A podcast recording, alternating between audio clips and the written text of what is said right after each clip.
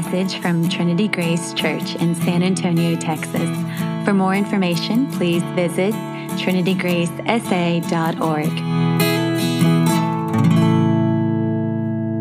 want to welcome you once again to Trinity Grace. We are glad that you're here, especially if you're a guest with us this morning. And if you have a copy of God's Word, you'll want to turn it to Isaiah chapter 9. Isaiah chapter 9, the passage is also printed for you in your worship folder. And kids, our young disciples, young followers of Jesus, as always, I want to invite you to be listening for the following three things during the sermon this morning. First, be listening for a story about disobedient children. A story about disobedient children. Second, listen for the name of the king who was ruling in Jerusalem when Isaiah wrote chapter 9. Who was the king in Jerusalem when Isaiah, when, I, when Isaiah wrote chapter 9? And third, listen for why the last week of Jesus' life seemed so strange. In what ways was the last week of Jesus' life strange? Well, this is the portion of our service where we open the Bible in hopes of understanding what it says and how it applies to our specific lives. And today marks the third Sunday of Advent. And as we've mentioned each week, Advent is a word that means arrival or coming. And the Advent season occurs the four Sundays leading up to Christmas. And it's a season characterized by waiting, hoping, and longing for our Savior to arrive, to come and to be with us. And as some of you will know, we've been engaged in a mini sermon series through the season of Advent. During this season, we have been slowing way down really considering just one part of one verse found in Isaiah chapter 9. In the book of Isaiah, we get a picture of a peculiar figure, figure who's highlighted through the prophet's writing. And this figure is peculiar because Isaiah identifies him as a baby or as a child. But what's strange is that this is no normal baby.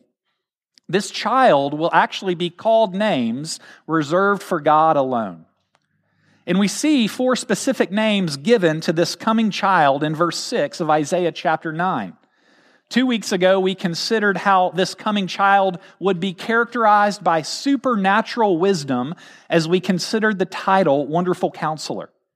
Last week, we reflected on how this child would have supernatural strength and power as we considered the title Mighty God. And this week, we move to consider the third title attributed to the coming Savior, and it's a name that doesn't mean what you think it does.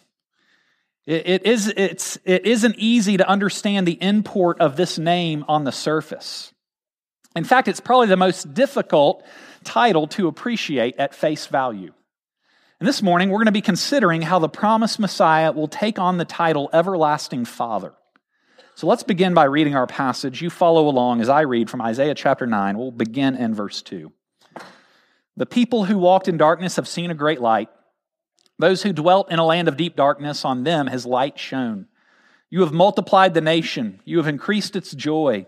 They rejoice before you as with joy at the harvest, as they are glad when they divide the spoil. For the yoke of his burden and the staff for his shoulder, the rod of his oppressor, you have broken as on the day of Midian.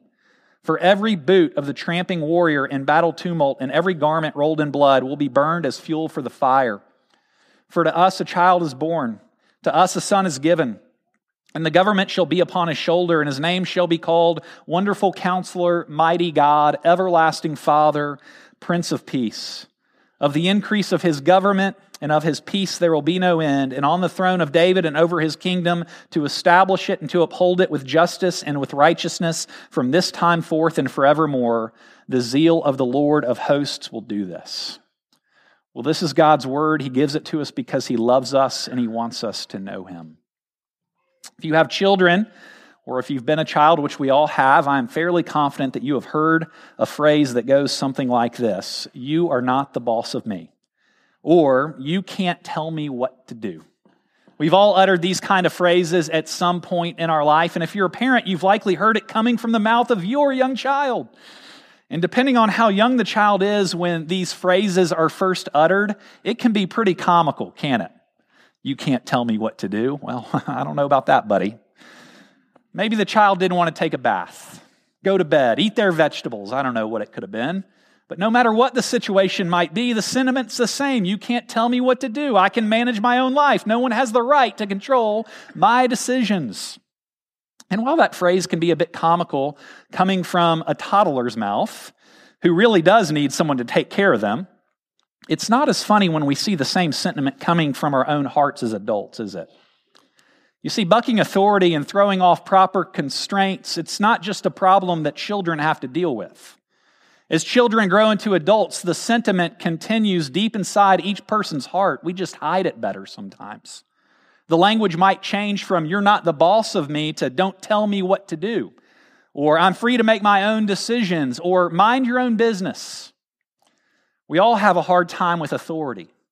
We all bristle when someone else tells us what to do. We're all allergic to some degree from taking direction from another person. After all, it's a free country. I can say whatever I want. No one can tell me what to do. And this resistance to authority, it really cuts across demographics, across socioeconomic lines, across nation state boundaries. This posture is there because it's buried deep inside each person's fallen heart. Our resistance to authority, it's a human problem, and it's due to the sin that resides in each of our hearts, where we believe that we can live autonomous lives, that we can make the best decisions for ourselves without help from the outside. But if you stop and actually give this mentality some thought, we'd have to conclude that we really can't properly function that way. Just think about what happens when appropriate authorities are removed from a child's life. Think about how society devolves into chaos when everyone does what's right in their own eyes. You actually get a picture of what that looks like in the darkest book of the Bible, the book of Judges in the Old Testament. We can't live without authority. There'd be no flourishing possible if we are all completely autonomous doing what was right in our own eyes. The bottom line is that we typically want to be king. We want to rule. We want to call the shots. But we know that when we're king, when we have complete control, things don't always go well. Just consider our first parents, Adam and Eve. Back in Genesis chapter 3, the very beginning of the Bible, they were living in perfect harmony with God and one another and with creation while they were living under God's authority, under His standards that were meant to lead them to peace and joy and life. But as soon as they sought their own way, as soon as they sought to live without God's authority, they experienced pain and separation and dysfunction and death. You see, autonomy or self as authority it may sound like freedom, but it actually leads to slavery and chaos and malfunction as we relate to God and to one another. What we need isn't autonomy. It'll never lead to the peace that we think it will. No, what we need is appropriate authority over us. I mean, think of how cruel it actually is for a child to have no authority in their lives no guidance, no restraints, no parameters. And in much the same way, when we are void of authority in our lives, we are liable to make poor decisions, to create misery for ourselves, to promote more chaos in the world. So, with all this in mind, it shouldn't surprise us that the scriptures constantly, explicitly, and implicitly remind us that we need a king. We need a king. Now, you might be wondering at this point in the sermon, why in the world are we talking about kings right now? I didn't even see the word king in our passage this morning. And you would be right. Sure, in verse 7, we see talk that touches on the idea of a king, where we see phrases like, of the increase of his government, on the throne of David, over his kingdom. Clearly, this child that Isaiah speaks of is going to be some sort of royalty. But the word king isn't found in verse 6, is it? And it certainly doesn't seem to fit with the title we're considering this morning but there's more to the title Everlasting Father than first meets the eye. What does Isaiah mean when he tells us that the Savior's name will be Everlasting Father? Well, if you fancy yourself a theologian, you've got a problem that needs resolution right off the bat here. So let's work out this together for just a minute, if you'll go with me. We know that Jesus is God. But he's God the Son, the second person of the Trinity, which means he's distinct from God the Father, the first person of the Trinity. So, what's being said here? If Jesus is called everlasting Father, how do we make sense of this since he's not God the Father? What does this title mean? Well, it'd be helpful to imagine yourself an Israelite in 700 BC and consider how you would understand what Isaiah is saying. And it would be helpful to know that there are instances in the Old Testament where kings are referred to as fathers. You actually see David call King Saul his father, but we know that Saul wasn't David's biological father. But in that instance, David is using the title to respectfully refer to a chief or a ruler or an elder, which is how the term father was often used in that culture. And so, in this context, when an Israelite would have heard Isaiah use the term father, what would come to mind is the role of a king. A father here is a benevolent protector, which is the task of the ideal king. So, we've worked it out, haven't we? At least a little. Isaiah isn't using the Trinitarian title Father for the Messiah. Rather, he's portraying the coming Messiah, the child he speaks of, as an everlasting king. So, knowing that, let's turn and consider why this coming king is going to be such good news for us. The primary job of a king is to provide for and to protect his people. Now, it's worth noting that kings in Isaiah's time were by and large not good. In fact, instead of being good, we might call them terrible. In Israel's history, we see unrighteous king after unrighteous king occupying the throne. In fact, when Isaiah is writing, there's a king in Jerusalem named Ahaz. And the calling Ahaz had was to lead God's people in righteousness and faithful worship. But, but do you know what Ahaz did during his reign? He pushed the altar of the Lord to the side in the temple. And he built altars to foreign gods. And he even sacrificed his own son to Molech, a Canaanite deity whose name literally means king of shame. Ahaz was a monster of a king, leading people into deeper depravity and chaos and insecurity.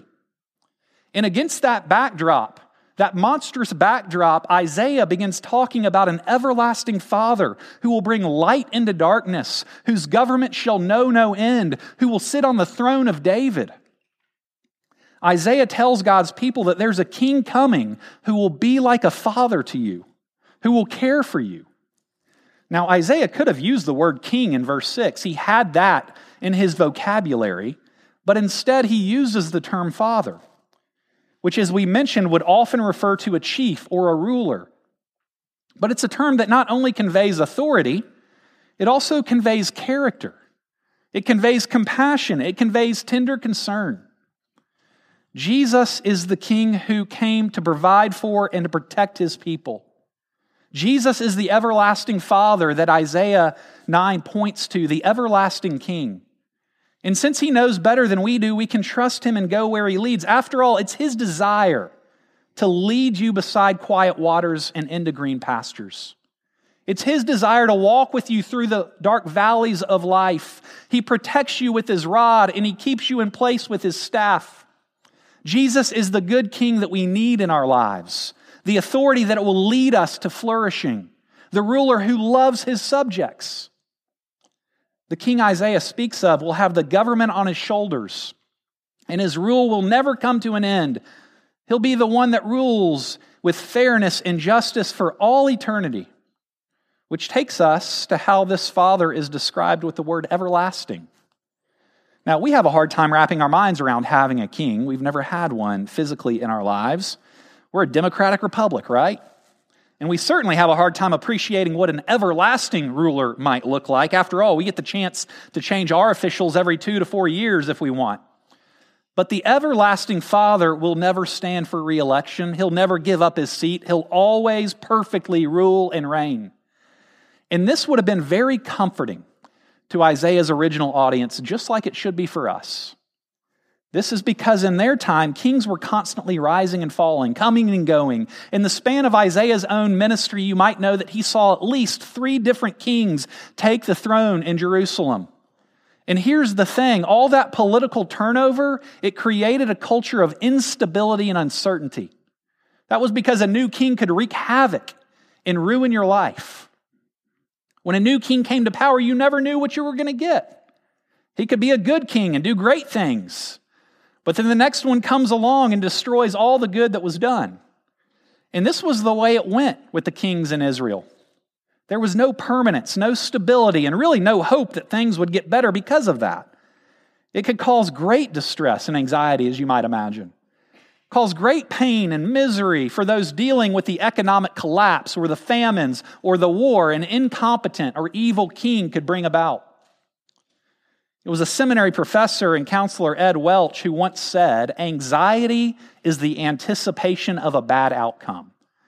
Anxiety is the anticipation of a bad outcome. And the good news for us is that we get to follow our King into his everlasting realm, and under his reign, there are no ultimate bad outcomes. Jesus is the benevolent King of the uncertain future for us. To the anxiety, the stress, the instability, the uncertainty of constant political upheaval, God promises that his chosen King is going to have an everlasting reign. Once he starts his reign, it will never stop. But we could imagine how an everlasting king wouldn't automatically be comforting in and of itself, right? A king whose reign knows no end isn't necessarily good news because what if he's awful? What if he's like King Ahaz and he has a permanent rule? That wouldn't be good news. But the everlasting Father promised in Isaiah chapter 9 is one who is good, true, beautiful, one who puts your interests ahead of his own, one who promises to defend and to protect you, one who promises to never leave you nor forsake you, one who provides for all of your needs in extravagant and gracious ways. And as we follow this gracious and powerful King, we are invited to seek first his kingdom, not build our own kingdoms. We're called to bend our will and our desires to what he wants to joyfully serve him out of gratitude for what he's done for us. In short, we are called to follow our king in the rules of the kingdom, to embrace his ways and his rule. And like we mentioned earlier, we need authority in our lives. We need a king who is willing to show us what faithfulness really looks like, who, who we need rules to flourish. And thankfully, our everlasting Father, Jesus, graciously shows us what it looks like to walk through this world perfectly, to walk faithfully, to love well. But here's the thing, and you've got to grasp this the rules and the ways of King Jesus will break you if you don't have a new heart. They will frustrate you if you're still dead in your sin. They'll disappoint you if you use the rules to try to gain God's favor. But if you have a new heart, if Jesus has given you new life, if you've embraced him through faith, if you know you already have God's favor despite your obedience, then the rules become beautiful. They lead you to a life of wholeness. They reveal how life works best. And we can joyfully follow the rules and the ways of our King out of gratitude, never to earn his love. We already have all of that we can get but as a response to the grace and love we've already received. We need to be taught how to live. Like a teenager needs to be taught how to drive. I'm experiencing that right now. Parents, if you've got kids of driving age, you know what that's like. You can't just assume your teenager knows how to operate a vehicle. Here's the keys, bud, bring it back. That wouldn't end well. You assume they need instruction to be told which pedal is the gas, which is the brake. You can't assume anything to practice turning the wheel, to get used to the speed, to know the rules of the road, so they might flourish and so that others on the road are safe. We need rules, we need instruction, we need guidance. In discipleship, what's the definition of discipleship? Discipleship means continually being shaped and formed into newness of life and faithful living as we follow King Jesus. Discipleship is a continually reorganization of our priorities in life, our desires, our actions. Discipleship is following Jesus, seeking to emulate his way of life as we read it in the pages of the Gospels, listening to his encouragements and his invitations.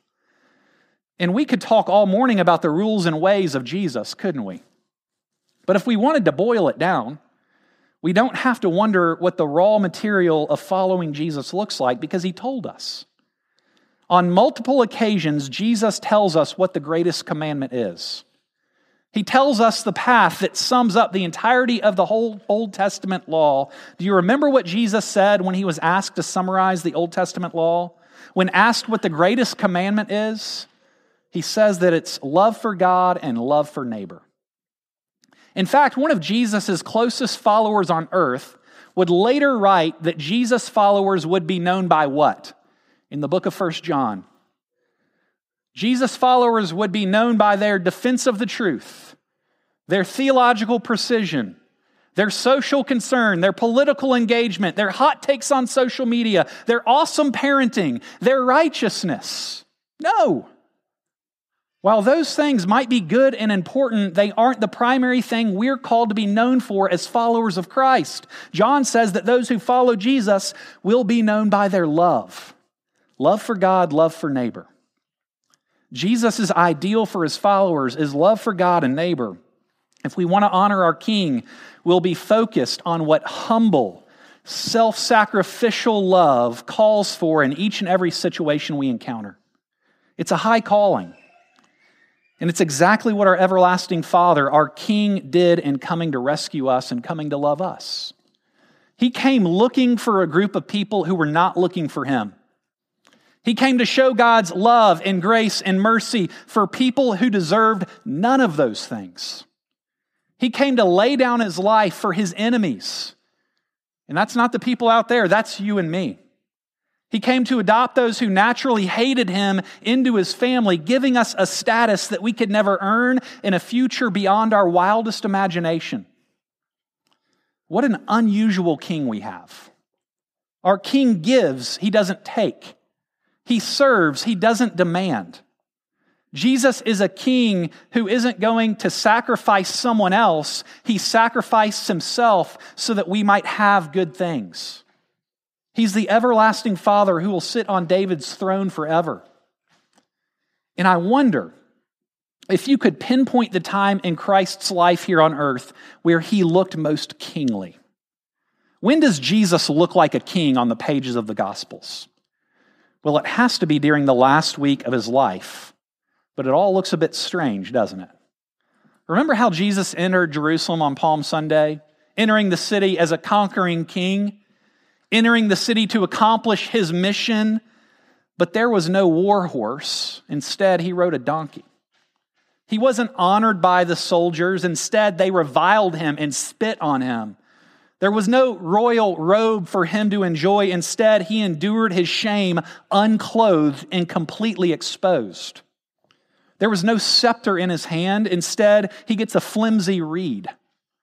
He didn't wear a crown of gold. Instead, he wore thorns on his head. And he certainly didn't sit on a throne. Instead, he hung on a cross. And he did all of this so that he might rescue his people, so that he might defeat the spiritual forces of darkness and sin. What a king we have! Jesus didn't come to kill his enemies, he came to die for them. Paul touches on this in Romans 5 when he writes, God shows his love for us in that while we were still sinners, Christ died for us. For while we were enemies, we were reconciled to God by the death of his Son. Jesus is an everlasting Father, and his rule and reign will last forever. And as his subjects, that is good news for us this morning. Let me pray for us. Father, we are so thankful for your rule and your reign through Christ, your Son, our Lord. We pray that as we continue to walk through this world, that you would draw us close to him, that we would be dependent upon our King for all of our needs, for all of our protections, and that we might emulate and follow his rules and his ways as we seek to show your grace, mercy, and love to a world that desperately needs it. We pray this in Jesus' name. Amen.